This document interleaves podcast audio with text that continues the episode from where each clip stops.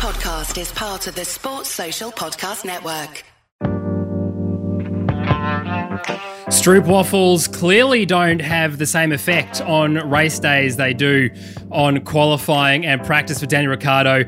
Alonso shows us that old guys still have it, and Max Verstappen wins the first Dutch Grand Prix in 36 years. G'day there, my name is James Baldwin, and welcome to another episode of Lakeside Drive's F1 podcast. And in this episode, we are reviewing the Dutch Grand Prix.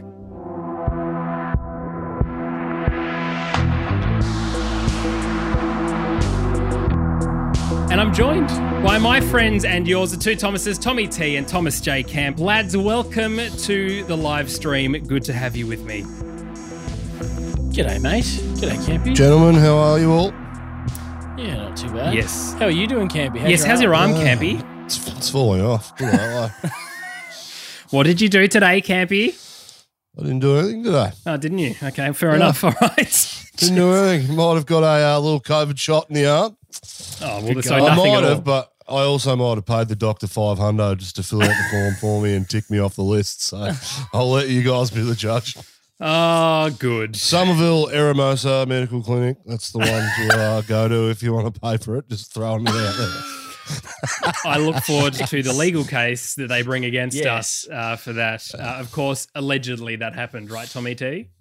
Yeah, allegedly. Nothing but allegedly. It didn't happen. Jeez, that's the first bit of We're off to a ripping Going start, well, that's yeah. sure. Hey, is this going live? He says yes. So let me clearly throw everyone under the bus. Uh, well, look, if you're watching on the YouTube live stream, uh, great to have you, company here. Thank you for being with us. And thank you to you, wherever you are, listening or watching, for subscribing to our YouTube channel. As I said in the last episode, uh, which was our pre drinks podcast, which you can listen to uh, or watch. We even did the video for that one. So make sure you go back and do that. We are chasing a thousand subs by the end of the year. That makes a huge difference for us. As I said, it costs you nothing, but it makes a massive difference for the algorithm, and all things serve the algorithm. Which clearly is now my full time job with as many bloody podcasts as I do. Uh, I also want to give a shout out, of course, to the Discord server. We had a couple of people join yesterday as well. You would have seen an incredible community, isn't it, lads? If you were awake to watch it at least, uh, to see how many people have great opinions. And there's also really great banter and discussions too. You don't have to have the same opinion to be on the show. Clearly, Campy is wrong at everything, but we still let him hang around. Uh, and I want to give three shout outs to three different people uh, for reviewing the podcast. Um, three five star reviews, which is fantastic. Uh, Sarah Kelly C from Ireland. She says, Gaz podcast, uh, probably Gas, not Gaz, like Gasly podcast. Funny, entertaining, but detailed. Clearly not talking about Campy in that point. These guys are honestly so good, super fun to listen to, and really enjoyed the detailed breakdown. Yes, we are the opposite of Sky F1. We talk about everyone, not just three British people. Uh, the best says Jack12345 from Australia. Love this podcast. Here for the DR bias and classic Aussie humor. These guys will never fail to give me a good laugh, along with great insight to F1. Uh, and taking the piss out of F1, Vincenzo Spiteri from Australia says as well compulsory listening slash viewing of the boys. If you love F1 and hate the Sky F1 Britfest, this is the place for, for you. F1 from a distinctly Aussie point of view, discussion about the fly past, national anthems, and all things uh, every to do with the F1 broadcast. Uh, subscribe and enjoy. Guys, thank you because it genuinely takes Thanks. you and Tommy T knows this for writing a stupid review on my Extreme E podcast. It takes you time to sit down and do that. And I genuinely appreciate it. The other boys genuinely appreciate it as do. well. Uh, enough from me. Let's talk about the race, shall we? Tommy T, let's start with you. Uh, it was a very, very scary start potentially for Daniel Ricciardo. We didn't find this out afterwards, uh, and you boy Yeah. may not have watched this at this point, but uh, Ant Davidson on the uh, Sky Pad picked it up that uh, Danny Rick, as he entered the pit box, couldn't get his car into gear. Uh, in fact, had his left hand out of the car trying to get the attention of one of the um, guys on the side wall, and his mind would have been everywhere. And as Ant said, his, his brain would have been dead, he, and that was his start of his race. Of course, we had the smoke issues too. What did you think, Yeah. Tommy T, of Daniel's start? Well, didn't know that until later on, but yeah, I think he had an okay start. He seemed to like hold his position. He managed to get one position because someone dropped back. I think it was Giovinazzi.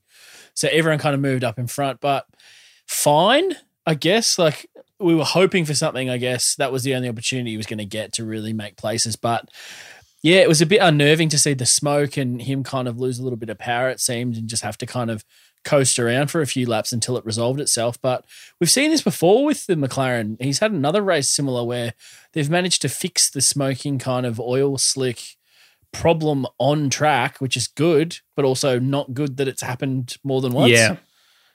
Um, yeah, not sure. Campy? I'll correct Tommy. He didn't have a great start. Um, he did lose a position to at least George Russell, I believe. And maybe he was behind Giovinazzi at one stage. But those guys went on the inside into turn three, and Danny Rick took the traditional racing line around the outside and got past both of them, which got him up one position from his starting uh, from his starting Yeah. place. But yeah, a bit of a shame because he really needed for his strategy to work. He really needed to jump those two Alpines or at least get in front of one of them. Um, but yeah, well, since we found out about his gearbox issue on the start line, I think, uh, hey, he still got off the line. Not the greatest start. It would have his his his heart rate would have spiked massively just sitting there trying to Yeah. sort it out. Um, it's good recovery start from him, I suppose. And uh, I think there's a few, I think there's a few gremlins with that car this week, particularly after Mm. Q two into going into Q three. Car just seemed to change, and um, I think they carried on that same setup into the race, and it just didn't feel right for him. Talk to us about the strategy, Campy, because on McLaren's social media channels, there has been the biggest support I have seen to date of Daniel Ricciardo. Of course, we know that Lando outperformed him in the race, Sydney, because of the strategy, not necessarily because of the pace. Uh, but DR outqualified Lando. What was actually going on in your mind in that space? Um, I, th- I think the one stop for the mid pack cars, I'm talking about the Ferraris, the Alpines, and the McLarens are the one we're sort of comparing everything to do. The one stop was always going to be the strategy for the front runners, uh, being the Red Bull and the Mercedes. They could make the two stop work because they were able to build the gap to those midfield teams back. Um, as to Danny Rick, I think his strategy was compromised from the start because he had to start on the soft Yeah. and Lando behind him had the uh, optimum tyre for the race standing on the mediums. Still had to make some passes, but we could see there was enough pace in that McLaren to take the pit stop and then jump a few of his rivals in the front. Um, yeah, I just think he carried a few gremlins. Whatever happened but- to the car between Q2 and Q3, I think he took that into the race. I mean, he still was a pretty solid race pace for at least the first stint. And the sec, I mean, he just he pitted way too early in comparison to Lando. Hence why he took one. He said afterwards, he said I didn't have to let him pass, but I took one for the team to let Lando get up the road to chase uh, Alonso. Hoping that he could hold off Perez for a few laps as well, and he did that for you know seven or eight laps before he got past. But I mean, that Red Bull was in a league of its own this Yes. weekend with Max Yeah. Verstappen. And we saw Perez come right through the grid as well and pass a hell of a lot of people on track. So uh, he was always going to get past Danny Rick, but I think Danny Rick holding him up for that seven, eight laps. Um, I mean, ultimately it didn't work out to save Lando because he got past him too. But Mm. uh, I just, yeah, I still think the car race pace wise setups not where he wants it. I think he's turned a page and he's getting better, but it's nowhere near where he wants it to be, and he's disappointed. Um, but he knows he's on the improve, so that's a good thing. Uh, As for Lando, I think good race. He just got lucky with strategy. It doesn't seem like Danny Rick can get anything right, and when he does get it right, he's compromised by a few different things. But eight five in qualifying now, I certainly think. Um, I certainly think he's turned a leaf there. Yeah. Um, I know there's a couple of races where Lando sh- had some laps deleted in his pole lap, but eight five, it's looking pretty respectable. If you can get it to eight seven, I mean that's almost bare bones even. And then we're saying, oh, is Lando as good as we thought? I think Lando's race pace is a bit better at the moment, but Danny Rick's coming, and he'll be by the by the three quarter mark of this season, he will be, you know, right with Lando, I think, and it's that last quarter of the year that he'll just do the Danny Rick things that we want him and thought he would do straight off the gun. Yeah, certainly. We obviously are very biased about Daniel, and we make no apologies for that. At least we talk about the rest of the grid with our bias. Uh, but for, for us, I think, and for a lot of people all across the world, they want to see Daniel do well because even through this adversity, even through this hardship, he has kept his composure, he's kept his cool, he's kept his smile. Not once has he ever looked out of character, angry, sad, disappointed. He's looked a little, you know, oh, well, it could have been better, but he's managed to hold himself up. And honestly, I think that takes a lot as just a human being at the best of times, let alone having such a significant fan base and his own pressure his parents' pressure, mm. his mates' pressure. You know, he's not just doing it for himself; he's doing it for so many uh, other Australians. For Italiano too, you know, he Italiano, although slightly heavier now because he's eaten about fifteen tons of stroopwafels, uh, still carries a lot of the same burden as, as Danny Rick. Uh, anyway, it's it's good to see. I'm glad that that's that's happening and it's getting up and out for for him, as you say, Campy. But before the end of the year, potentially we might finish 2021 with it outperforming Daniel Rick to Lando Norris qualifying statistic, which would be absolutely ace, wouldn't it? Tommy T. Mm. Valtteri Bottas and the fastest lap saga. Also, as a side note, you, this looks like a mugshot of you if you're watching live on YouTube. He's like, does isn't it? In, he's got one dark side of his face. He's against a uh, like a really weird wall. He's got a black jumper on. It's not a good look. It is. It's my mugshot. It's not good. Oh, like um, so live from live from the cells. Uh, do tell me what are your yep. thoughts on Valtteri Bottas? I wanted that fastest lap to stand. That would have been the biggest double middle finger to Mercedes on his way out, wouldn't it? I, it looked like he in his third the third sector that he pulled back and still managed to get the fast lap. He should have just floored it. I was yelling at my TV and then again today at my phone. I was like, come on, baby, do it, mate. I was like, just tell him to get stuffed. When we heard the Valtteri, it's James, oh, I was like, you're oh. yeah. kidding me. Yeah. I, I really would have loved to see that. And then you could hear in Lewis's voice how pissed off he was. They had to come back in, put on a new set of tires, and do the fastest lap. Yeah, it wasn't any good. Campy, what did you think? Uh look, I don't think Valtteri's that sort of guy. We'd love him to be, but he's just not. He's uh he's a team man and he's a professional man. Behind closed doors, he will be seething. Oh yeah. And he'll be fuming with himself, he'll be fuming at the team. Um but you know, we've been we've had this before. I, mean, I remember I remember him leading in Sochi a few years ago when the Mercs were coming up against the Ferraris quite strongly, and they said, "Yeah, we're going to let Lewis pass," and he copped it on the chin. I don't think the team's really showed him any. I mean, he's been there for six years, so that that that negates my point. I would wish Mercedes sh- showed the guy a hell of a lot more loyalty than what they have done because he's willing to cop it on the chin and do things for the team. But yeah, I, I, there's a part of me that wishes he doesn't, but we're just not going to see that from uh, from Bottas. But in his mind, there may be some small opportunities and some conversations behind closed doors that he's still trying to hang on to that dream to drive for, for Mercedes next year. We know Lewis prefers him as a uh, yeah. as a teammate next year. He said, "We've mm. done amazing things for this team. I want you here next year." So Look, Mercedes will probably go the other way. It's been announced, but uh, uh, be being the skeptic that I yes, am, do go on. Is Lewis just saying that because it's already been a done deal and he can get some good points in? Like, if the deal's done, there's no harm in him going, "Oh, I wish you could have stayed, mate. Oh, you, oh, you were my choice." Knowing that it's oh, I fully what you mean. ink is yeah. wet. Yeah, I know yeah. what you're saying, but we spoke about this previously. Lewis is going to do anything he can to protect his legacy. The last yeah. thing he wants is for a young little shit to come in and pants him next year in the same machinery. In not that I think it'll happen, but, but that's George's intention, hey? Yeah. yeah. that's George's intention, and that's why he's going into that team to make it his own.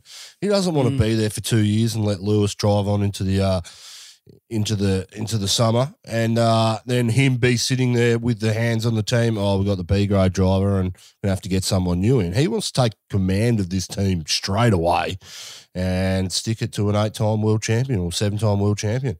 Not that I think yeah. it'll happen, but I think Lewis will be more interested in protecting his legacy and his reputation within the sport yeah. next year uh, sure. than he will be with The other good thing to uh, pick up on from the broadcast yesterday is probably the, the best grid walk we've ever had, where Nico Rosberg admitted that he used to have a little wee in the car ahead of a race start and he apologized to his Williams mechanics back in the day. He's like, yeah, I don't have time to go to the bathroom. I just sit and go for a little wee in the car. I was like, what am I listening to? This is this He is gold useless. dust. You reckon he uh, ate a bit of asparagus beforehand as well? Just Mate, that was the weird. uh, Did he remember he was on TV? He, It was, was odd. it was he was just he was trying to get thumbs up from people and just like going to stand in front of someone. He's like, "Oh, this is my old my old uh, pit mechanic. I'm just gonna go stand in front of him and stare at him until he yeah, gives me an except an it eye." wasn't. He's, He's being- like, it was. He's like, "Oh no, It's it's, not not him." him. I'm mistaken." Dude, he's he's off his chops. That guy was Germans, weird. mate. They're a bit odd. Yeah, but what I also loved was after the race. So Jensen Button was also there, and I think you know we all like JB. I like Nico. Actually, Yes. Nico's growing on me with his absolute ridiculousness. Um, but his the the little commentary they had at the end uh, with Lazenby, where the cameraman just completely cut Lazenby out of the shot and just had Nico and Jensen talking about what it was like for Mercedes and Valtteri and the fastest lap and what he would have done. And Jensen saying one thing and Nico saying the other thing. And you could kind of tell they're like having a little bit of like a moment of, can you shut up, mate? I'm a world champion. No, I'm a world champion. Well, I've been a world Oh, champion I'm more world recently. champion. Well, I was a world champion in, in a team that didn't start with Mercedes. So shut up. I was the OG Mercedes. Anyway, it was very funny. It was, I really, really Yeah. loved that. So I'm here for that. Uh, just bring back Martin so Ah. we can have something to shut up David Croft at some point. I cannot stand it. It's JB was I good. worse. like I think Crofty. JB I think was good. Crofty's good. I like Crofty. Righto, get yourself in the bin. don't. We're going to continue on, lads. Uh, I will pull you out, Campy, when I feel like it. It's ridiculous. Uh, let's talk about the grid, shall we? From the back to the front, we will start with Mazepin, who had a DNF, uh, and he was defending like an absolute lunatic against Schumacher, uh, who finished in 18th. No good, gentlemen. Uh, Campy, get out of the bin. What what can you tell us about and if you saw the the defense from Mazepin to Schumacher? They're racing cars at 300 kilometres an hour. I don't blame him for defending like a tit. They've all done it.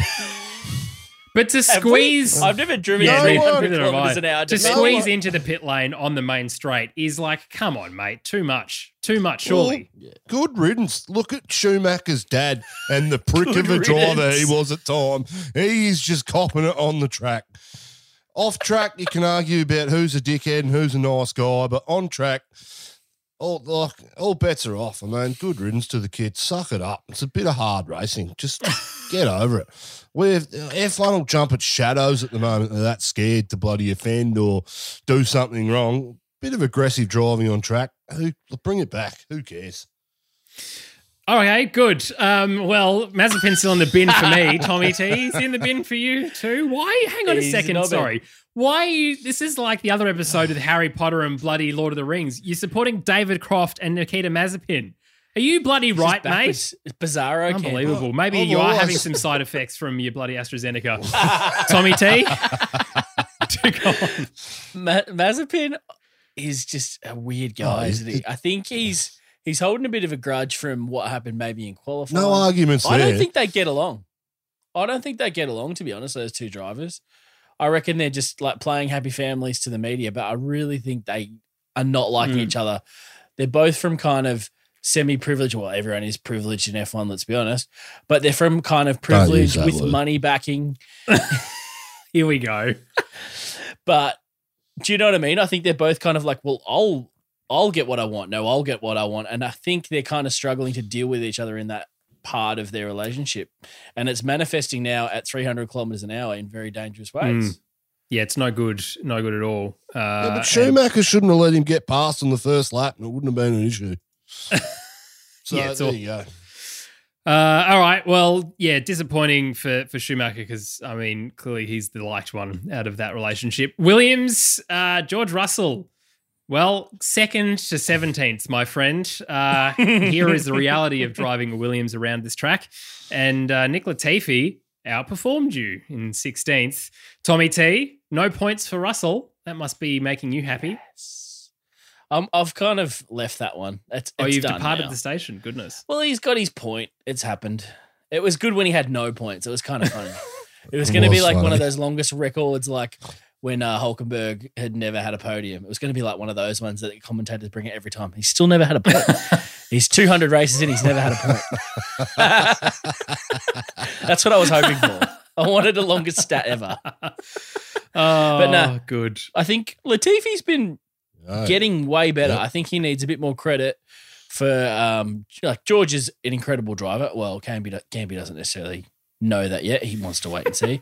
but I think like Latifi's actually proven himself quite well in his qualifying pace, in his race pace. I mean, we don't get to see him really compete with anyone else on track other than the Haas cars and maybe some Alphas if they drop back. But he's been doing fine. I, I wouldn't I wouldn't be kicking him out of that car No. too quickly. I would I would want to keep him in for the next year or two Well, he came. and see what He he, came do. out and said when or if George Russell leaves, I can assume the leadership role in this team, and I think he can. I mean, you look at the gains that George Russell's made in his third year in this car. Um, he's driving exceptionally well. I still stand by my comments yesterday. He's driving a Williams. We don't really know anything about him at the moment Yeah. until until we get him up against quality drivers week in week out at the top of the grid. You can't make genuine assessments on these guys. Although he has seemed to be out driving that Williams at times. In saying that, you look at the results that he had last year. Latifi's starting to get those results he had last year too. It seems like the third year in these organisations that guys are making these massive jumps, a bit like Lando. George has done the same. So maybe Latifi's time is next year, and once he gets out of George's shadow, it'll be his time to shine. Unless he comes up against the Bottas next year and gets shown up as incompetent. Well, we don't really know. It's all speculation. But Latifi has been going under the radar a bit, and I think he's actually, I think he's, I think he's pretty accomplished off track. I just his professionalism. I mean, we don't see a lot of him on the media, but I when I do see him, I'm like, oh, I didn't know he sounded like that. I expected something different. But he's this year You're he's so starting right. he's starting to come out of his shell, and we're starting to see a bit more of him, a bit more outspoken. I think he's got a bit more respect in the paddock. Yeah. Um, and he'll be around for another couple of years, I think. And I think it'd be Yeah. uh, he, he's another one. He could be a bit like a oh, who's he a good Better comparison than the other to? Canadian, that's for sure. He's going to be Marcus Ericsson, I think, isn't he? He's going to be around for a long time. He's going to be in the same team for, for all of his F1 career, I'm and it'll be a back a benchmark. I think he could possibly be a race winner like a Giancarlo Fisichella or Yeah, something okay. in that Renault with Fernando Alonso. That's what he sort of reminds me of at the moment. So yeah, anyway, look. But I think is it. it's interesting, Campy, isn't it? Because if he was in a car, let's say like if if they were sort of more around that Alpine level, and we'll talk about Alpine in a little bit, but in terms of though the the performance that they have been getting more recently in the sort of mid to higher mid pack, if he was in a machinery to do the same, I think he's consistent enough to be able to deliver week in week out. Yep, and absolutely. and I certainly think that if next year's you you know that Williams goes forward a little bit and they'll have Mercedes power units and all that sort of other stuff, which is fantastic for them. And he comes up alongside someone like Alex Albon, who has the experience of the Red Bull team to bring in in the development side now for Red Bull too. Because I imagine, I imagine also Alex has been driving the uh, 2022 Red Bull car in simulators as the reserve and test driver. He might be able to bring some of that as well to Williams, which will be very, very helpful. And so that'll just end up driving the team forward. So if they can be in a position to grab a sixth to fourth position, potentially a podium, as you say, then good for him and more power to him. Because as I said last uh, episode in the pre drinks, it'll be the nicest team on the grid. And we are here for that. Alfa Romeo, Tommy T. Kubica, he actually performed pretty well. 15th in the end. He was only right behind Solid, man. Giovinazzi, who uh, really Yeah. didn't have a good time. But that was good for Robert, wasn't it? Yeah, I- I don't. I think he would be stoked with that result, having come in cold, and like you can be doing other formulas, you can be doing other categories of motorsport. Nothing's going to compare you to the G force you're going to hit in this. So for his body, which is unprepared for Formula One at the moment, to do that and perform at that level, I think is pretty incredible to be honest, and just good for a good guy like Robert to be back in the sport.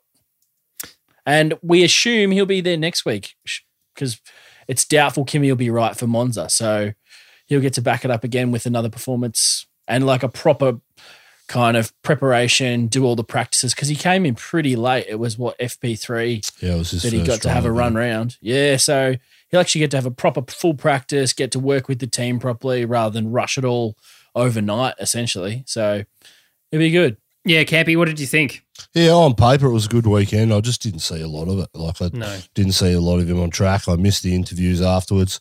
Um, the result looked pretty good, but it, I, I, I, think it comes down to strategy. I mean, Giovinazzi started in the top 10 on the soft, and that would severely compromise his uh, his race strategy, a bit like Danny Ricks, really. So, um, Yeah. no wonder the sister car ended up so close behind him at the end of the race. But look, in saying that, great result. Good on paper. It's good to see him still around in F1 and uh, he's living his dream, right? Giovinazzi, though, solid qualifying, his best ever. We said in the pre-drinks podcast, this is he's now driving for his seat, isn't he, Tommy T? Uh, But he just had really big problems through this race. Zandvoort, as we predicted, Yeah. was going to be difficult to overtake. But his start was fairly good. But then he had the Alpines around him. He had Daniel behind. He had the Ferraris around, and he just got squeezed. I think uh, Yep. Carlos squeezed him a little bit too far, which made him dip a wheel on the gravel, and he kind of sort of lost his vibe then, and it was almost all over. But do you Yep. think he has the ability to bring it back in Monza and continue that sort of qualifying mindset going forward? Yeah, well, if it's the Alpha Revolt, I think it'll definitely suit that Monza track more than it would Zandvoort. I think this race, because it's so strategic, like a, uh Monaco, tire choice at the start is so crucial. So starting at 11th is better than starting like even sixth or seventh at this kind of race because you get to choose your strategy. Yeah. If, you- if you're starting on that soft, you've you've already like removed half of your options for strategic kind of moves. Yep. If you don't get to start on your choice, you are so compromised. And we saw that with Daniel as well, uh, and the the Alpines. Like, kind of the only ones to make it work with the Ferraris on their on the softs because they were that bit further up. But it, it is really such a deal breaker on tracks like this where you can't pass and do alternate things because it's all in when you pit. So I, I'd, I'd like to see these kind of tracks maybe where they move away from that kind of maybe this is the sprint race kind of track where you do something else, I guess, rather than the traditional qualifying where you're stuck with tire choice because the sprint race left you to pick what you wanted. Yeah. So I don't know. I, I just think it's a it's a really tough one for those kind of ninth, tenth kind of people because they're at such a disadvantage to the people behind. So, but back to your point about Giovinazzi, I think he'll be fine because he qualified well. It was kind of out of his hands, and I think the team know that. He he did fine for what he was kind of gifted, and he'll he's still got a few more races to back it up. Hopefully, Monza's a bit more his way. Yeah. Uh, look, we like Italian Jesus. It would only suit him to be, you know, significantly in the points for Monza. And of course, as you reminded me, I'd forgotten. Sprint racing's back. Yay. Oh, there's a sprint- we got a sprint race from Monza. I've just I've just Yep. remembered Oh, literally as you God. said that. Oh, good. Uh, Aston Martin. Now this this was a terrible, terrible weekend for Aston Martin. Uh, we know Seb uh, was interrupted by the both Haas cars in his qualifying run. Nico Rosberg uh, said to uh, the team principal before we start before the race started, uh, he said, "Otmar, you guys just aren't that quick this weekend. And Otmar's like, oh, hang on, no, no. Well, we've got good race pace, as you would have seen yesterday. Well, you don't, mate, do you? Because it wasn't a good good weekend. Uh, Sebastian of old too came out in uh, in the bit in the middle of the track there. Tommy T had a bit of a spin, of Tokyo drift he? on the bank. He held it though, didn't he? he held it. He didn't spin. It was just a big old drift, and then he hung, and then Bottas had to evade, and then he just continued on his way. I thought he was going to keep it going with a bit of like reverse reverse lock there, and just keep Enter going. Teriyaki Boyz Tokyo Drift song. Uh, yes, That's it. J turn, middle of middle of the race. That'd be quite cool to watch, wouldn't it? But Mr. Szafnauer, what do you think, Campy? Was he is he right to say that they had race pace in showing in the free practices, or were they just Aston Martin just wasn't anywhere this weekend? Oh, look, he's the head of an organisation. He's got to stay positive and give the brand something to hang their hat on overnight. Uh, in reality, they were the worst performing team outside of Alfa Romeo, Williams, and Haas. Uh, and it's not where we've seen them recently. I mean, Seb's had some stunning drives this year, particularly, you know, last five or six races. Um, but it's not where they are. They had it. I think they just, I don't put it down to them not having the pace to match it with the teams in front. I think they got qualifying wrong. Uh, some things in practice, they missed some stuff. I mean, Seb's uh, electrical engines in the car. I mean, time on track when we've only got three hour practice sessions before qualifying is vital. And when, you know, something happens to your car and red flags, it's tough to bounce back from that. I just think they had a bad weekend. I wouldn't, I don't think that'll be the same result at Monza. I think you're always going to see one of them in the top 10, most likely, more often than not. That'll be uh, Seb Vettel as opposed to Lance Stroll. But um, yeah, I just think they had a bad weekend and uh, they'll lucky they got to get to go racing next week because their heads will be in the sand. They'll all be a bit frustrated with it. Mm. Um, yeah, I mean, it's a tough track too. Yeah. I mean, as a spectacle for the Dutch fans to get out there, the way they supported it, and Max and his home race and how he really pioneered getting that race. Awesome to watch on TV. Atmosphere looked awesome. Don't know about the type of music, but I'll cop that on the chin. No, but the fans and the flares and all the stuff that they got around this race and got around. Unfortunately, the track's a stinker. Looks good. no, but to race on, it's shit house. That's easy fixed. I mean, we've done it with Melbourne. That's traditionally not a great track, uh, track to race on. Just tinker with them. Make the straights that extra four or five hundred meters longer so that there's some genuine opportunities to pass. I mean, they've got the crux of it all. It looks like a roller coaster. It's everything's got a uh, a, a camber on it, whether it be positive, negative into the corners. The banking on, particularly in three and thirteen, Mm. awesome to watch. But as a racetrack, it's shit. So, but they can fix it. I mean, it's easy to fix. It doesn't suit these modern era cars too. They're so big. Yeah. They're Yeah. getting heavier every year. They're getting wider. Can't follow. The speeds are astronomical. I mean, Yeah. it would have been a great track in yesteryear. Hmm. I mean, even mid ninety, mid to early nineties, you know, it would have been a would have been a stonking track where guys could genuinely drive at one hundred and fifteen percent the whole race and still, you know, the track uh, had the cars hadn't outgrown the track, but unfortunately, that's what we're looking at. But we all predicted it. We knew it would happen. I think I would hope moving forward that the Netherlands or the Dutchies get a race every bloody year because they deserve it on Oh. what we saw from the Yes. fans and everything this weekend. Sure. But fix it, get it right, get the track in a place where it's better for racing, and Yeah. oh, be Monza's go got a lot to live up to, doesn't it? To be honest, because that they've set the standard in the Netherlands. I think that that's what that's what you want from the fans. Like it was insane to see Max on his final lap. He Oh. came across the line, Ugh. and that the flares. Everyone who had a flare left was letting it go on that final lap.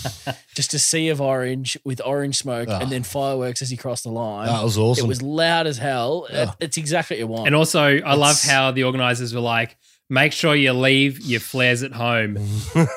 Wink. Because even on the, the formation Oh. lap, like it was already, it had already been done. There was already Yeah. so much orange smoke. It was insane. Oh. Visibility was probably worse this week than last week. I like it. Yes, very, very oh, well, good. flares to the Oz GP next year. Yeah, and a April. Green and gold flares. a quick what do you trip reckon? to prison shortly thereafter. Appar- look, boys, off track quickly. The Herald Sun wrote an article. That's a good name week for a podcast, Campy. Sorry, just to cut in there off track. Would you like to? Uh, do you- is there another, are wanker. another James. is there another good podcast called Off Track? Just asking. For a I haven't listened to it yet. Oh, of course you have. I've listened to it. He's actually a really good podcast. You should listen to Off Track with James. Michael And, Italiano, uh, that guy, what a voice. Michael Wrong, Lamino. wrong, Mike. Sorry, we interviewed both of them in like the same night. You did. we did, right. Laminato, black, black guy's voice. What a great. Here we voice. go. He's got a You great ruined voice. it. Such- He's- such you a ruined great- that, Campy. Such a great host too, Oh, don't you? stop think? it. Bloody No, hell. anyway, um, the the Herald Sun released an article that the Victorian government has put forward a proposal to Formula One to not hold the race in March when its traditional start would be. They want to hold it at the end of April, and that would be ideal for them. I can imagine the Formula One organisation saying, "You know what, Melbourne? Fuck you. we're not coming to you. We're not coming to your country next year. Stop changing it. You've had plenty of time to get on top of it. We're not coming. We're going to go to Adelaide or Sydney because you guys have blown it. And why is the Victorian government trying to dictate to the F1 when they want to race? Ridiculous. It just shows that We are a traditional- understand. We're the traditional start of the season here in Melbourne. We love it. We've been missing it. Hell, we've only had one race here in the three and a half years we've been doing this podcast now. So, look, we're hanging to see it, but unfortunately, oh, well, it's not looking like we'll get there at the moment. Yeah, again, it just shows that the Victorian government has no understanding of what international motorsport is. They're like, well, clearly you guys want to come here. Like, there are so many Formula One tracks in the world, as we've seen, who have replaced Yes. Portugal, Mugello, for example, Turkey, Istanbul. I'm like, just so many. Anyway, it just guys get it together, please, for both and for Phillip We Island need too. and we need some positive media in our state at the moment. yes, It's a shit show on the world stage. Yeah. At least put an F1 event on and say, hey, it's not as bad as everyone's saying. But also to see Anyway. the Dutch Grand Prix and that many fans, like it's depressing. Being awesome. in lockdown and seeing that, it's like, oh, I bloody wish we could be there doing that. Anyway, before we get dragged Yeah. into too much of it, let's continue on uh, because we can talk depressively about McLaren. Um, Danny Rick in 11th and Lando Norris in 10th. Campy, to you first. We spoke a little bit at the start of the podcast, but overall, strategy was not good for Daniel, was it? No, as I said, we he started on the soft, so he didn't get his strategy right. He really needed to qualify in that fifth or sixth position, and he needed to split those Ferraris. Uh, unfortunately, whatever whatever happened to the car in Q three, uh, wind changing just didn't have quite have it. I think McLaren would be pretty frustrated. It's the first time they've been fourth in the constructors this year. Mm. Um, I think I think some of these points are going to be hard to come by in the foreseeable races. I think with McLaren having to spend all their upgrade bonus points on uh, before the year even started, um, I think we're going to see them drop off towards the end of the year, and they'll probably be the fourth, maybe the fifth best Yeah. car on the grid by the end of the year.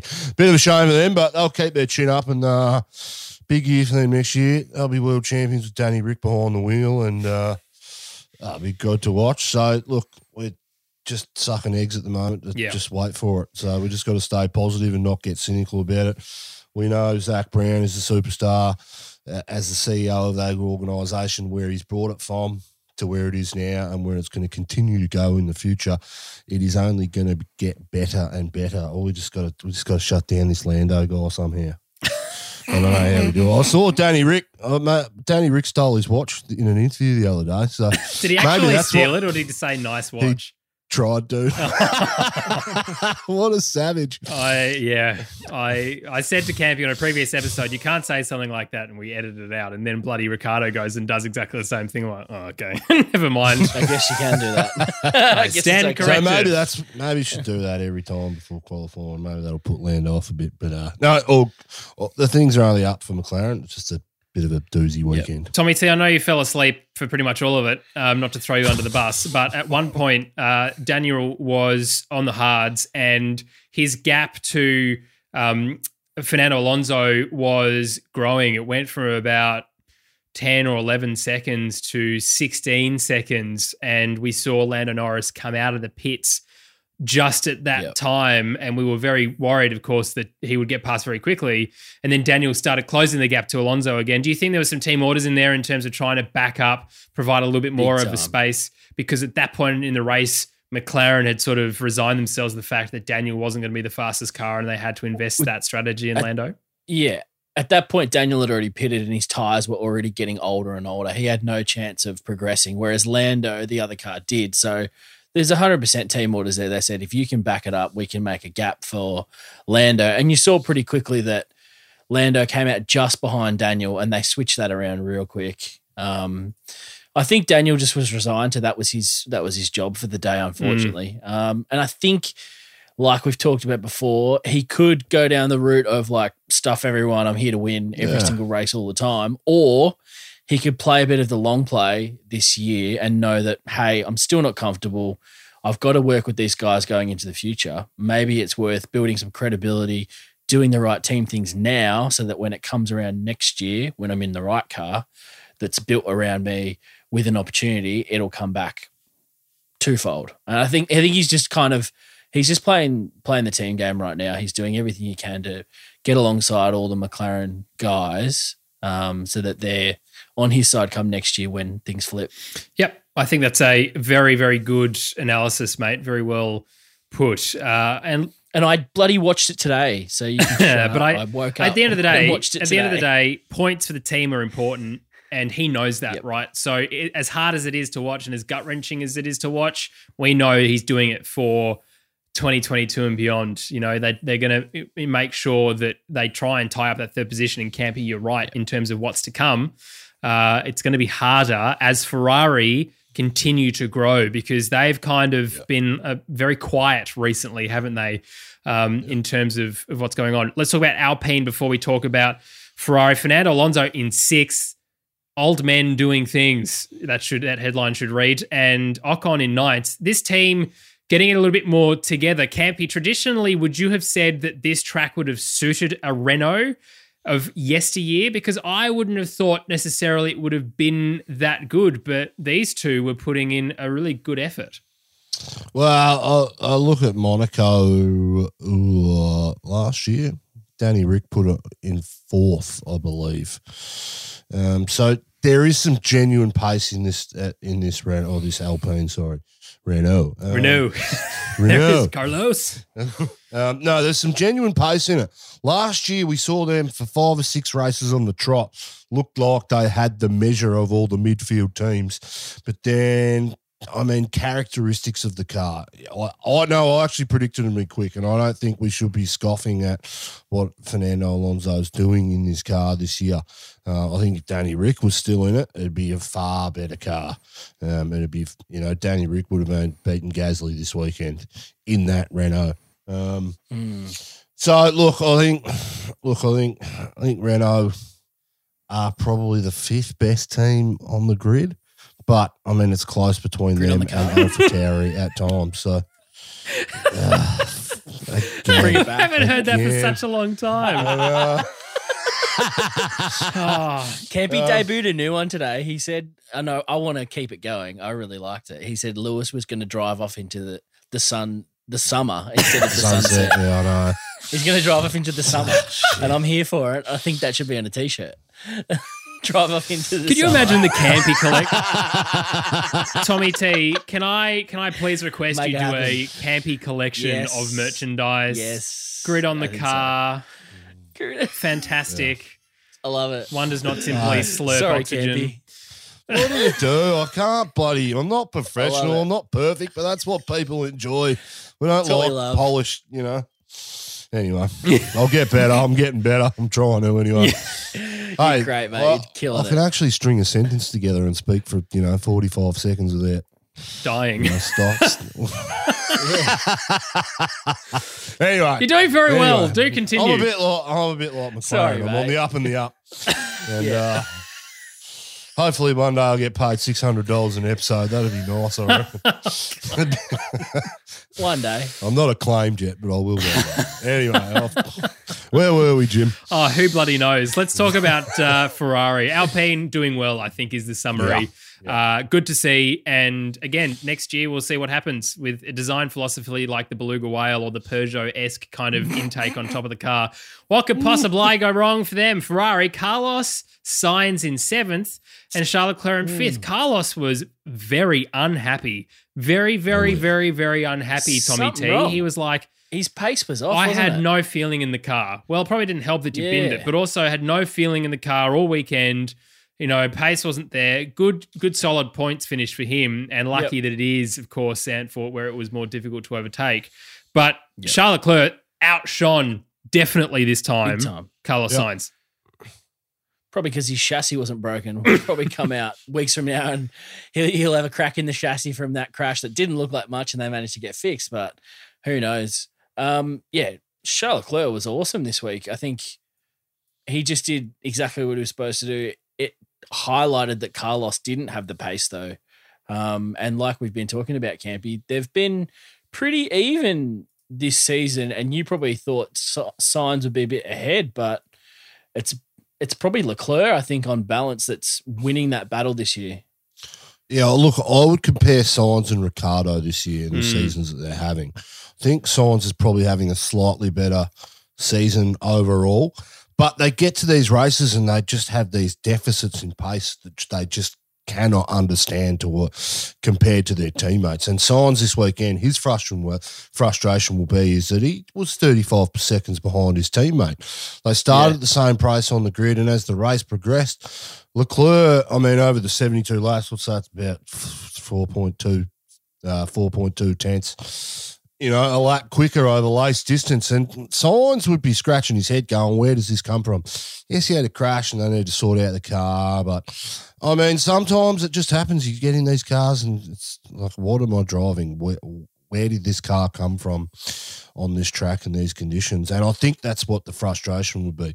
With the benefit of Leclerc being in that team for uh, three years now, and moving in and knowing the environment, he doesn't have those sorts of weekends in the car where he may have had them previously. He knows enough about the systems and the way it operates and how he should feel it in his ass and the sensations that he gets when he drives. He, um, you know, he won't have those weekends like Sainz, uh, but Sainz will be frustrated. But I mean, it's his first year in the car. Next year's a different year, whole new regs, whole new thing, and that's what these guys have got their eyes on. They're not super concerned about Mm. the here and now in this season and what it could potentially be for them. Yeah, I, it's it's been very bizarre though. As I said a little bit ago, we haven't seen Where's Wally at all. Like there has just been no Yeah. interviews of him by Sky, and that's because there's no British drivers there. Of course, that's the first thing. Hmm. but it's very bizarre because normally, like, we'll get something, any kind of like soundbite, and it just hasn't happened. And I wonder if that's on purpose because of the absolute mess that was last year, the Yeah. disaster with Seb, and him saying stuff that he probably shouldn't have said. But it's I've just Yeah. found it very bizarre. Uh, but Yeah, but it's almost like a, a quiet Ferrari is a good Ferrari at the moment, isn't Yeah. it? Like when they're not talking mess, they're actually doing better on track. They're just staying out of trouble and keeping their nose clean. And they're now third in the constructors. So to be honest, I think that's a better formula than when they're loud and yelling about being useless. I think continue. Don't change it. Who was the old team principal? What was I'm looking at his face, grey moustache and uh, smoke darts like a chimney. What's his name? Uh, I can't. But that was this very makes much no. his This team. makes a good podcasting. Please just continue trying Sorry. to remember. Um, We're playing Guess Who virtually. Someone on the else. Is, does your team principal Gr- have with a grey hair mustache? With a mustache? Does he have Arriva a Bene? mustache? No. Click, Arriva click, Benny, click. that's the one. Yep, He, um, there it is. There it is. Thank you to whoever was listening. There's no way James remembered that. Me! He's done dog shit. um, that was the live chat going off. You spud. No, Riva Bene took the same approach in his l- final year at uh, Ferrari as well because he was just so sick of the media and the way that was portrayed and what he was trying to get done. He had a real time with it. I think. Where's Wally? His name's you know it's pretty right for this year. We just haven't seen him, but I think it's a good thing for the organisation. I think we'll see him next week. Let's be honest. Will we? Well, I mean, I mean, we, we, I mean, we used to get interviews with him every 10 minutes last year, and he had to Mm. justify why the team was so shit. yeah. This year, he's like, well, we're just getting all our off track stuff sorted and right before we start being F- Ferrari again. Yep. And they're, they're getting there. As you say, Tommy T, a quiet Ferrari is a good Ferrari. And, you know, they're, they're going to be focusing on next year's car. They've got obviously the Haas team to think about. And they've also got, he's also got the Ferrari junior drives to think about too. Of course, Giovinazzi being one of them. Uh, and potentially Shwartzman, Ilott, the rest, as we've discussed in the pre race podcast too. Our, I tell you what, who I really want to see get up next weekend again is Alpha Tauri at their home race. Uh, I said this Yes. on Twitter. You might as well just paint Pierre Gasly's Alpha Tauri in Red Bull colors and call it the second car because he is having a better and more consistent time as a Red Bull driver than Sergio Perez is. He finished in fourth. Tsunoda not finishing, unfortunately, at all. Uh, Campy, where is Pierre Gasly? Is he in the bin or is he very far permanently out of the bin? Well, you know where he is on my scale. he's still in the bin and he's never coming out. What? I say this every time. I'm consistent. I don't rate him, but he's driving outstandingly. If he continues to get these results, he deserves the right to get out of the Red Bull umbrella and go somewhere else. But they've got to find a team that'll take him because he's not going to the top team. I don't know how many times I have to say it. He's He driving. doesn't need a top team, apparently. He's driving extremely well at the moment. Is he going to get wins? No. Is he going to get world championships? No. He's fighting and he's driving for two or three podiums a year when he gets it right and some luck happens up the front end. As long as he keeps putting himself in those positions, unfortunately, that's all he's driving for.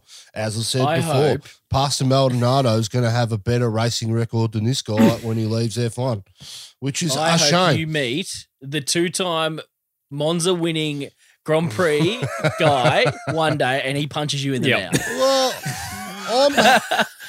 Prove me Imagine wrong. Campy I'm- rolling around on the on the grid walk as well. Oh, oh my mouth.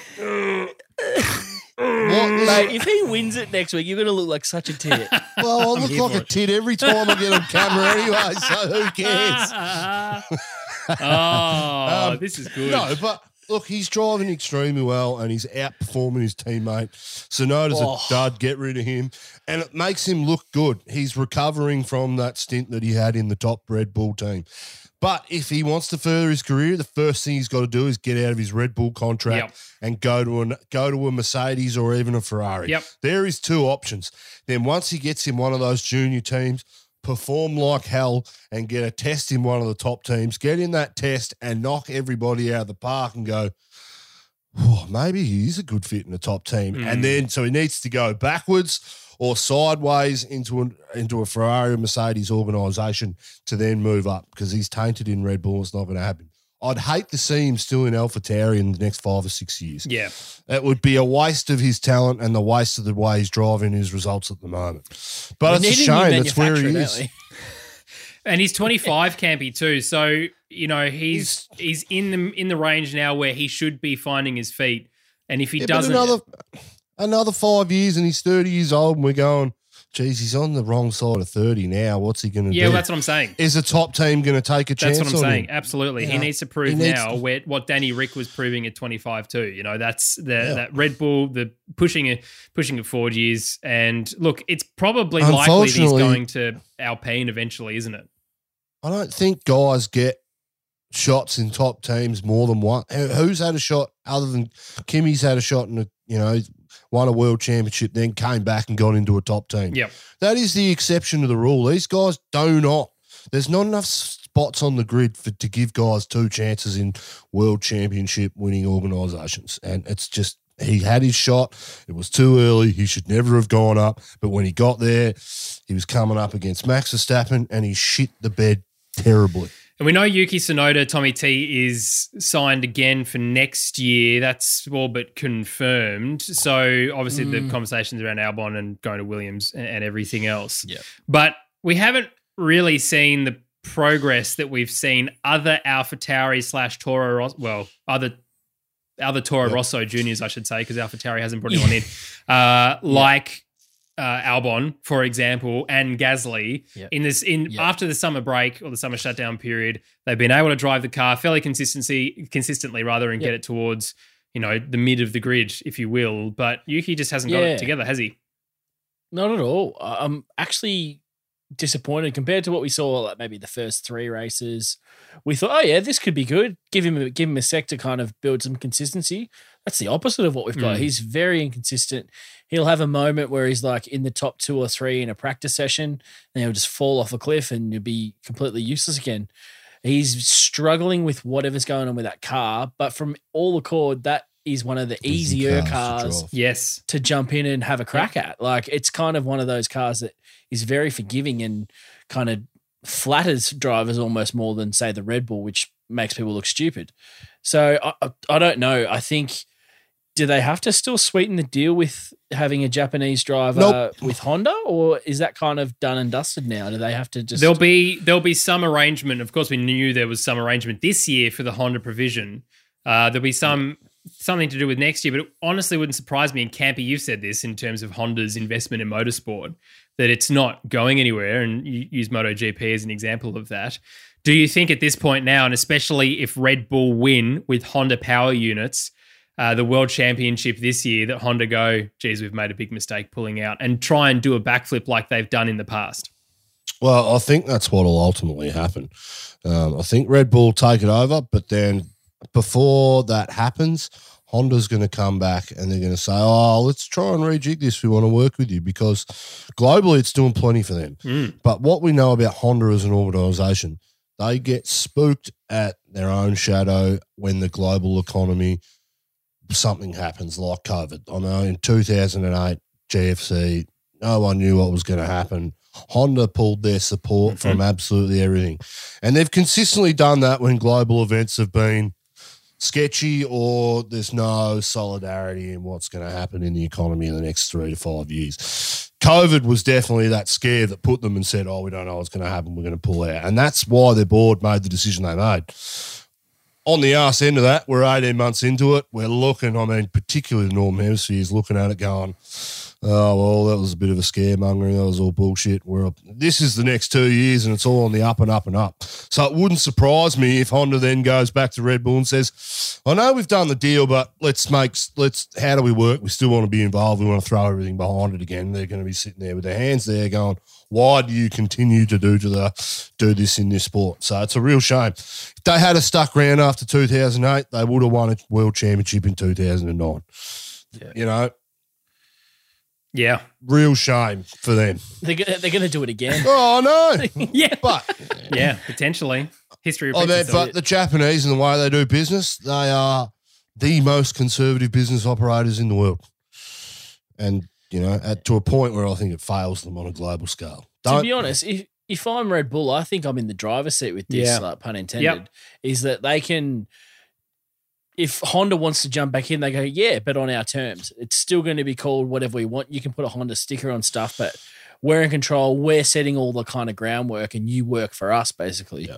Um, they're the conditions if you want to come back in and like steal some of our success. So I think it's actually kind of worked out well for Red Bull in that respect because them going it alone is probably a scarier thought than we all really give it credit for. Like they're not an engine, ma- engine manufacturer. Like you're going against the might of Mercedes and Renault, who are huge corporations uh, in comparison. Like that's you don't want to be doing that. Like on a whim with a couple of hundred Mm. people that you've nicked from Merck is somewhere in the middle of the UK. I think you're like if they can get Honda to come back and help, that's going to be kind of awesome. yeah. So I think I think they'll they'll do that, but they'll do it on their terms and they'll do it for the long term rather than Honda flip flopping and jumping in and out every second year. They'll be like, the- no, it's a Red Bull engine and you can put a sticker on it. but they've got all the influence to do so now because Honda's made the deals that they've made. So Yeah, Um, exactly. I just think it got to the point for Red Bull where they didn't have a choice. No manufacturer wanted to work with sure. them. Um, Honda was the only one that would supply them an engine at the end of the day. So they had to make that relationship work. And Dietrich at the top would have been going, well, I'm just going to have to throw more money into this. I've already spent X amount Mhm. over the last 10 years. Mhm. What's another billion dollars here investment in our own racing team and engine team now? So is that engine going to get on road car manufacturing? Probably not. Mm. Let's get real. But they may be able to on sell that technology to Renault, so they put it in their car, and it becomes a more viable operation for Dietrich and Red Bull as an organisation. So, look, uh, yeah, man, good on them. I mean, bit of a masterstroke if it comes off that way for Red Bull, not so much for Yeah. Honda. Yeah, absolutely. Let's talk about Mercedes before we talk about Red Bull drivers, though. Valtteri Bottas, we've already mentioned. Uh, there is absolutely no love lost anymore. You are but a pawn in our game now, VB. Where yeah. as soon as I heard the Valtteri, it's James. I was like, Oh. come on, dude. Uh, even Rosberg said he was in one of the rooms watching, shouting at the television, saying, You can't do that. You just have to let him do it. Uh, and then Yeah. when he got the lap I record in the did it. fastest race, apparently he was like, "Oh, this is so good! Yes, push it to Lewis." Rosberg just can't Yeah. help himself.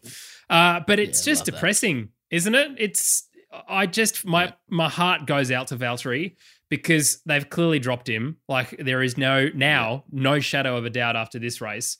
Toto Wolff has come out and said they haven't announced anything because no contract has been signed. Whether that's true or not, but we're going to expect to hear probably Wednesday. But George Thursday. got told where he's driving next year. So Well, Wednesday or Thursday is when it will be announced. I think he's probably talking about Valtteri's contract with Alfa Romeo, not George's contract Yep. with Mercedes. ah, right. Because Yep. I, if I was Toto, you know, I still want to be a good guy to to Valtteri, and I think Toto's like that.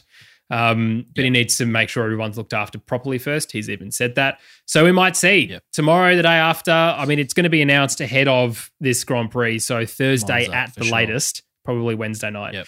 Um, James, what I want to know is if DC was right and Valtteri was told a long time ago whether this was happening or if it's a more recent thing. well, I think that'll be something interesting to come yeah. I think hey? you're right. And certainly from if you look back at Valtteri's performances this year, we haven't seen and then sorry, performances and then how he's been outside of the car to the press. He hasn't been, as far as I'm concerned, the normal VB that we've seen.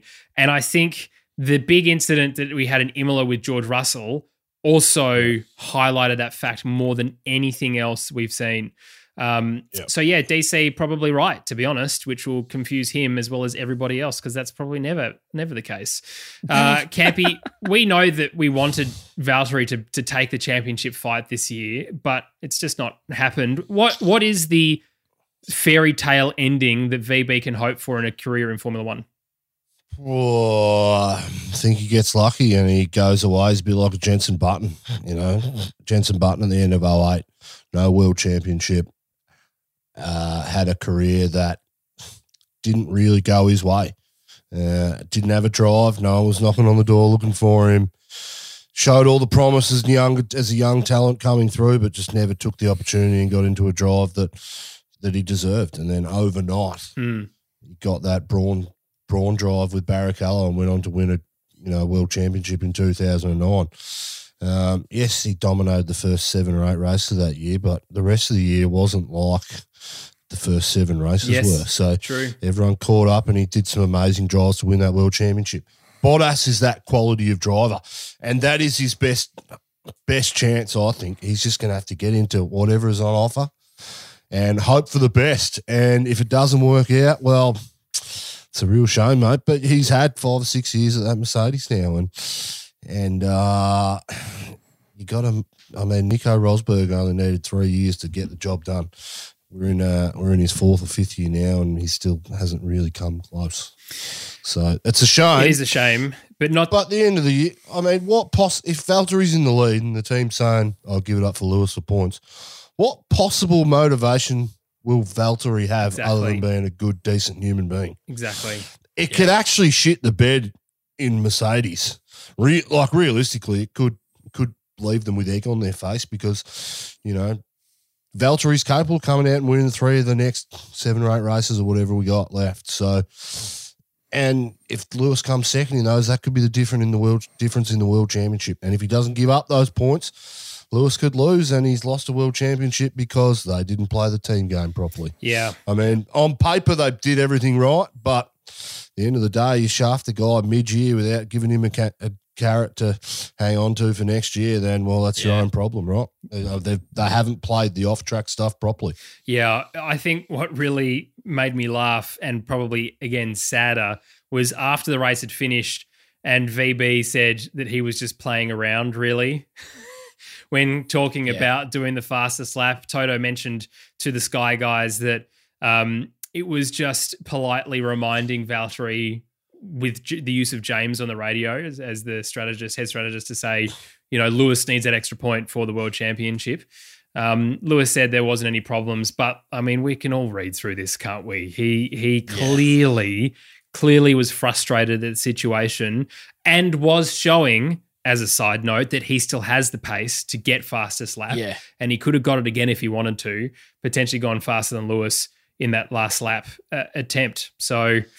Yeah, no good, no good for me. But just to hear the radio backwards and forwards, like, why are we pitting? Oh, it's precautionary. Oh, there might be vibrations. just like, I know come that on. stuff. That's what pisses me off. Yeah, and it's no good. It's it just Yep. we all love you, Valtteri. Adopted Australian, Yep. of course. Um, Yes. and Hamilton. Look, Lewis Hamilton, annoyingly, was very very easy to like this weekend. He really drove through past the booing saga of the last couple of races into the homeland, and was just super chipper with every interview he had. With I mean, not in the car. He's classic. You know, my tires are gone. Bono then sets fastest lap, but out of the car, it was actually likable. Campy, do we start liking Lewis Hamilton now, or do we? Ah, It's really hard. Look, he's in the lines, Dan. There's only one way he could play it, and he played it perfectly. No, Yeah, there's he not. was- He could have doubled down and been the villain. Uh, he could have. heel turn, do that. I would have preferred it. I don't care about the off track stuff. The on track stuff. Off track, hey? He's off track. What's off track? You say? Well, Sorry, that's a, a podcast about extreme. E. Okay, what a segue. I, No, to be honest, I think Lewis hate was more blood. interested in winning off track than he was winning on track this week. Oh, come on, mate. He was sensational.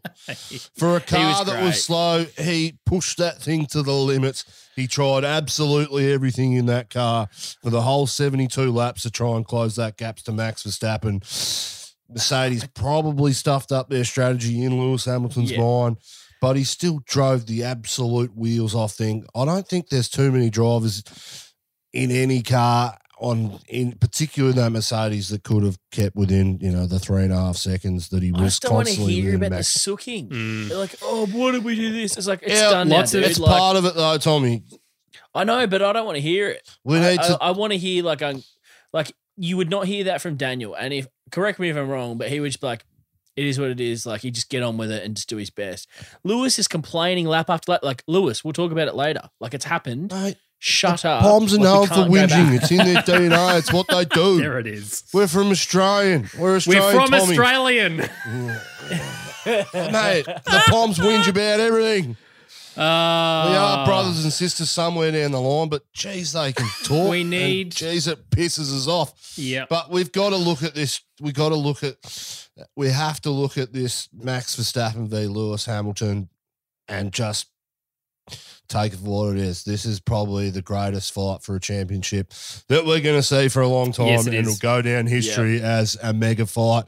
And we need to look at every race and just go, "Geez, what a spectacle! We didn't get the passing, but mate, these are, these are two of the quickest guys on the planet." And Maximus Verstappen did not put a foot wrong No. this Yeah, weekend. let's talk about Red Bull. Do go on, you Oh. you very wonderful Dutch version of Lakeside Drive. I was looking for orange things to wear, and I don't. so you just went full prisoner instead.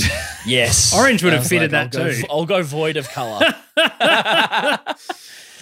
um, it was it was incredible, wasn't he? yeah, He looked so cool, calm, collected. I would have expected him to be, I don't know, like lapping up the fans, a bit more kind of emotional, like we see other people at their home races. But mate, he was a cool, cool cucumber, and he was not phased whatsoever the whole weekend. He was there for business, and like I predicted, and and you guys kind of backed up, he's coming out in this second half of this season after the break, and he is going to walk away with this hmm. championship. He's head down, and he's going for that thing. He does not care. Unlucky he didn't get to race properly last week, and he got half points, but this week he came out and got as many points as he bloody could. Like he is on fire, and he's taking prisoners. Like Ah, I'm here for it. It's good to watch. It's awesome. We just need to smile and be happy that this is what we get to see this year. This is the season we've been crying Yeah, out you're for right. since the start of the turbo hybrid era. yeah. Yep. Um, Well, 2016 Someone's was the in- last one, right? Like Rosberg, Yeah. Hamilton, but that was the same team. But they're in the same Yeah, team. yeah. Yeah, Same exactly. Yeah. I mean, this is two of the biggest co- like F1 organisations ever in the history eh, outside of Ferrari.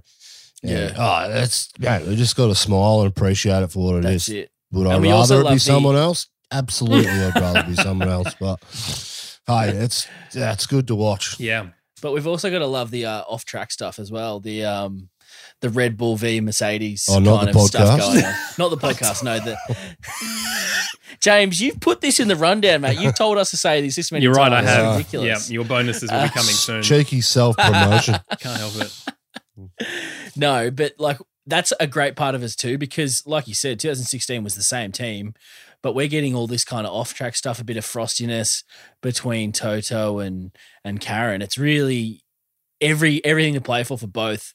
And um, even the the number two drivers are getting dragged into it somewhat. I mean, when they Mm. are even Yeah. close, but it, it's it's the best season we've had in a while, right? Yep. Like this is exactly what we want. We want close. We want the championship changing week to week as to who's leading, not just someone walking away with it, which is what we've had for Yeah. as long as I can Yep, remember. absolutely. And I also loved as well, and Ashley in the YouTube live chat has just mentioned Danny Rick wearing a Max Verstappen cape on the bus going around for the first thing. Yeah.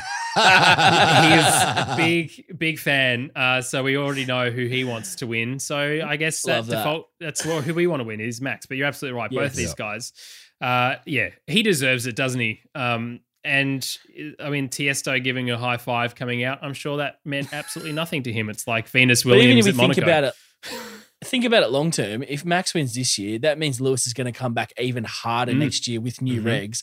That makes next season with even George more Russell exciting. pushing as hard as he can Yep. to win his first world championship in his first year at Mercedes. It's going to be interesting.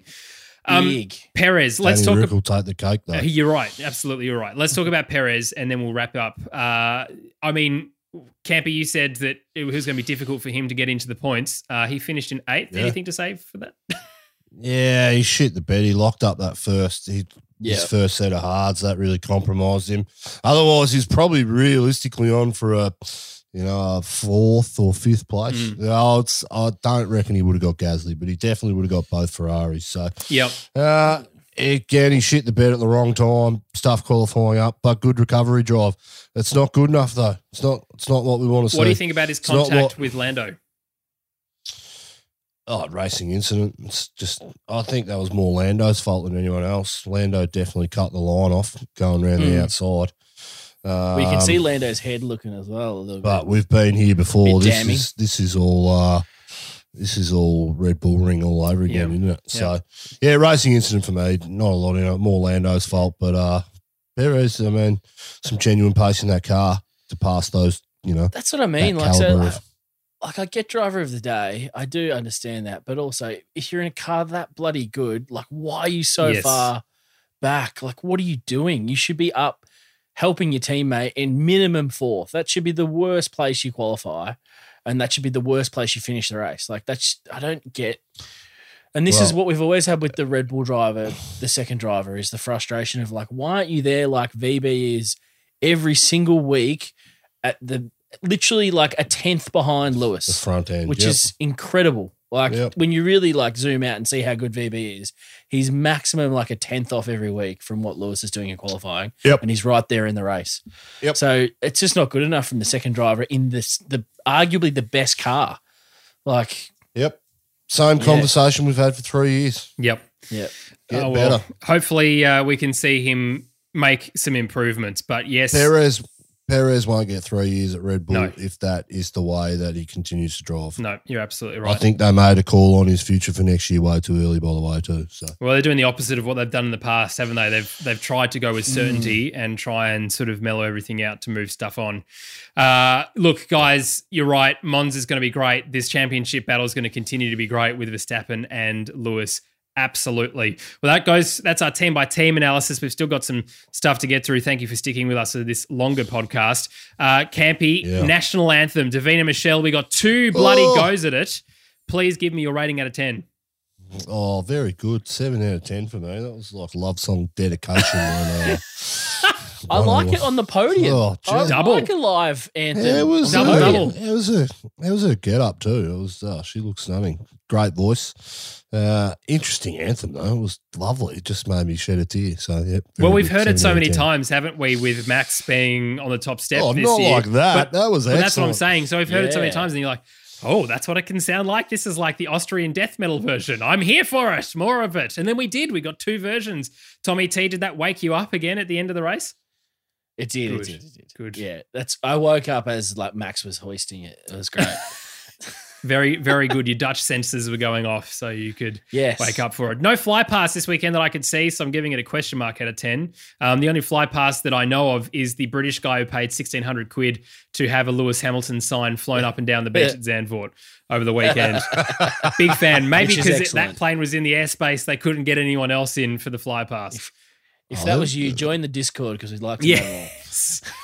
The Dutchies have a bit of a warped sense of humour. Very so good out of 10. Hey, Very good. Yes, Wow. settle down. They do, Jim. I'm engaged to one. They're a bit odd. Oh, God. Didn't realize she was Dutch.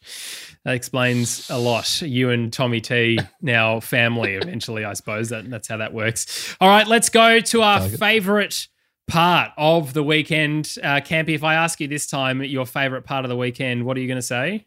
Qualifying.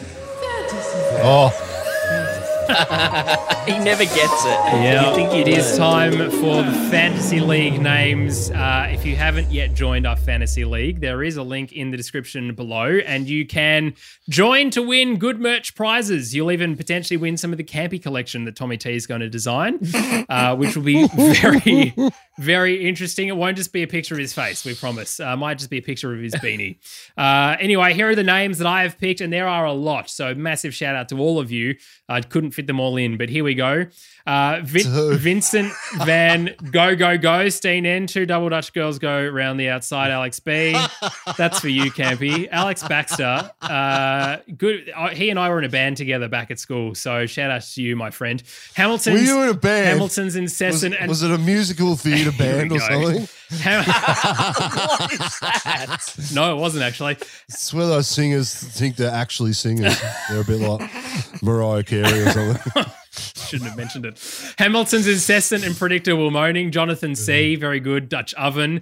Two, James M and Josh L, both uh, with the same team name. They're very well done, lads. Danny Rick, the work husband, brackets max everybody needs. Haley H, yes, in terms of supporting, I'm not going to win this race, but I want my best mate to, so I'm going to wear a cape with his colours. Get off your phone at work, Michael Massey. Aaron B.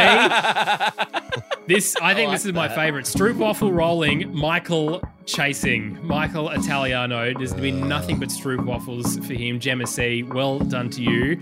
This is great from Nicholas H. Hello there, Manus. Uh, and he won't understand that, but of course, it's a Star Wars reference. That's a carryover from the. GP episode, uh, MotoGP podcast, rather. England in the bin. Nick B, well done. Here's my other favorite Campy Potter and the Beanie of Secrets. If that sort of t-shirt, I don't Colin know what it is. M, my goodness. Look at him. Absolutely no idea what it means. Couldn't couldn't have any idea to save himself. Uh, presume it's Harry Potter. Oh, you reckon? Vote one, Kimi to replace Crofty, Thomas B. At least he wouldn't say as much, and everything he did say would be fantastically relevant and nice to hear. One eyed Sky Sports, Simon M. Rolling Stroop Waffles, Ben Morrison, and favourite Campy, sponsored by Camel. Legends, the whole lot of you, well bloody done. Uh, very good. That's the, that's the best we've had for a long time. Uh, as I said, you two can join our fantasy. It's not really about where you come, it's about your name. Campy, though, unfortunately, is leading our trio in 33rd position. Tommy T, you're in 39th, and I That's- am in 47th, not having Coming, a Campy. good That's time. Max Verstappen's number two. That's a good omen for me. Just off Coming and for you, away Campy. into the sunshine. It is. It is no good. no good at all for Tommy T or for me. But that is what it is, lads. Thank goodness we got a race. It was a bit boring, but at least we had a race unlike last weekend. But good news, of course, we are going to Monza very, very soon. Uh, a massive, massive shout out to you if you've been watching along on our live stream on YouTube. Thank you for leaving reviews. Thank you. We've almost got uh, 90 reviews on the Apple Podcasts app in Australia. That is so cool. We are one of the highest rated podcasts in this country. And thank you for subscribing to our YouTube channel. I know I keep on about it, but Cheers. genuinely it makes a huge difference. It makes all of this worthwhile in the long run. Campy, Tommy T, you're both absolute legends. Looking forward to Monza, the pre-drinks episode, of course, on Sunday morning our time, and another Monday night episode for post-race. Until then, lads, we will see you very soon. Thank you for your company, it's time to end.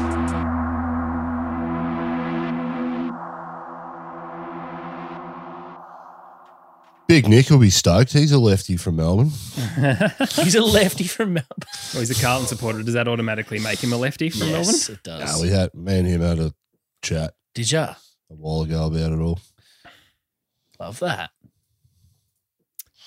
because he was offended about Harry Potter.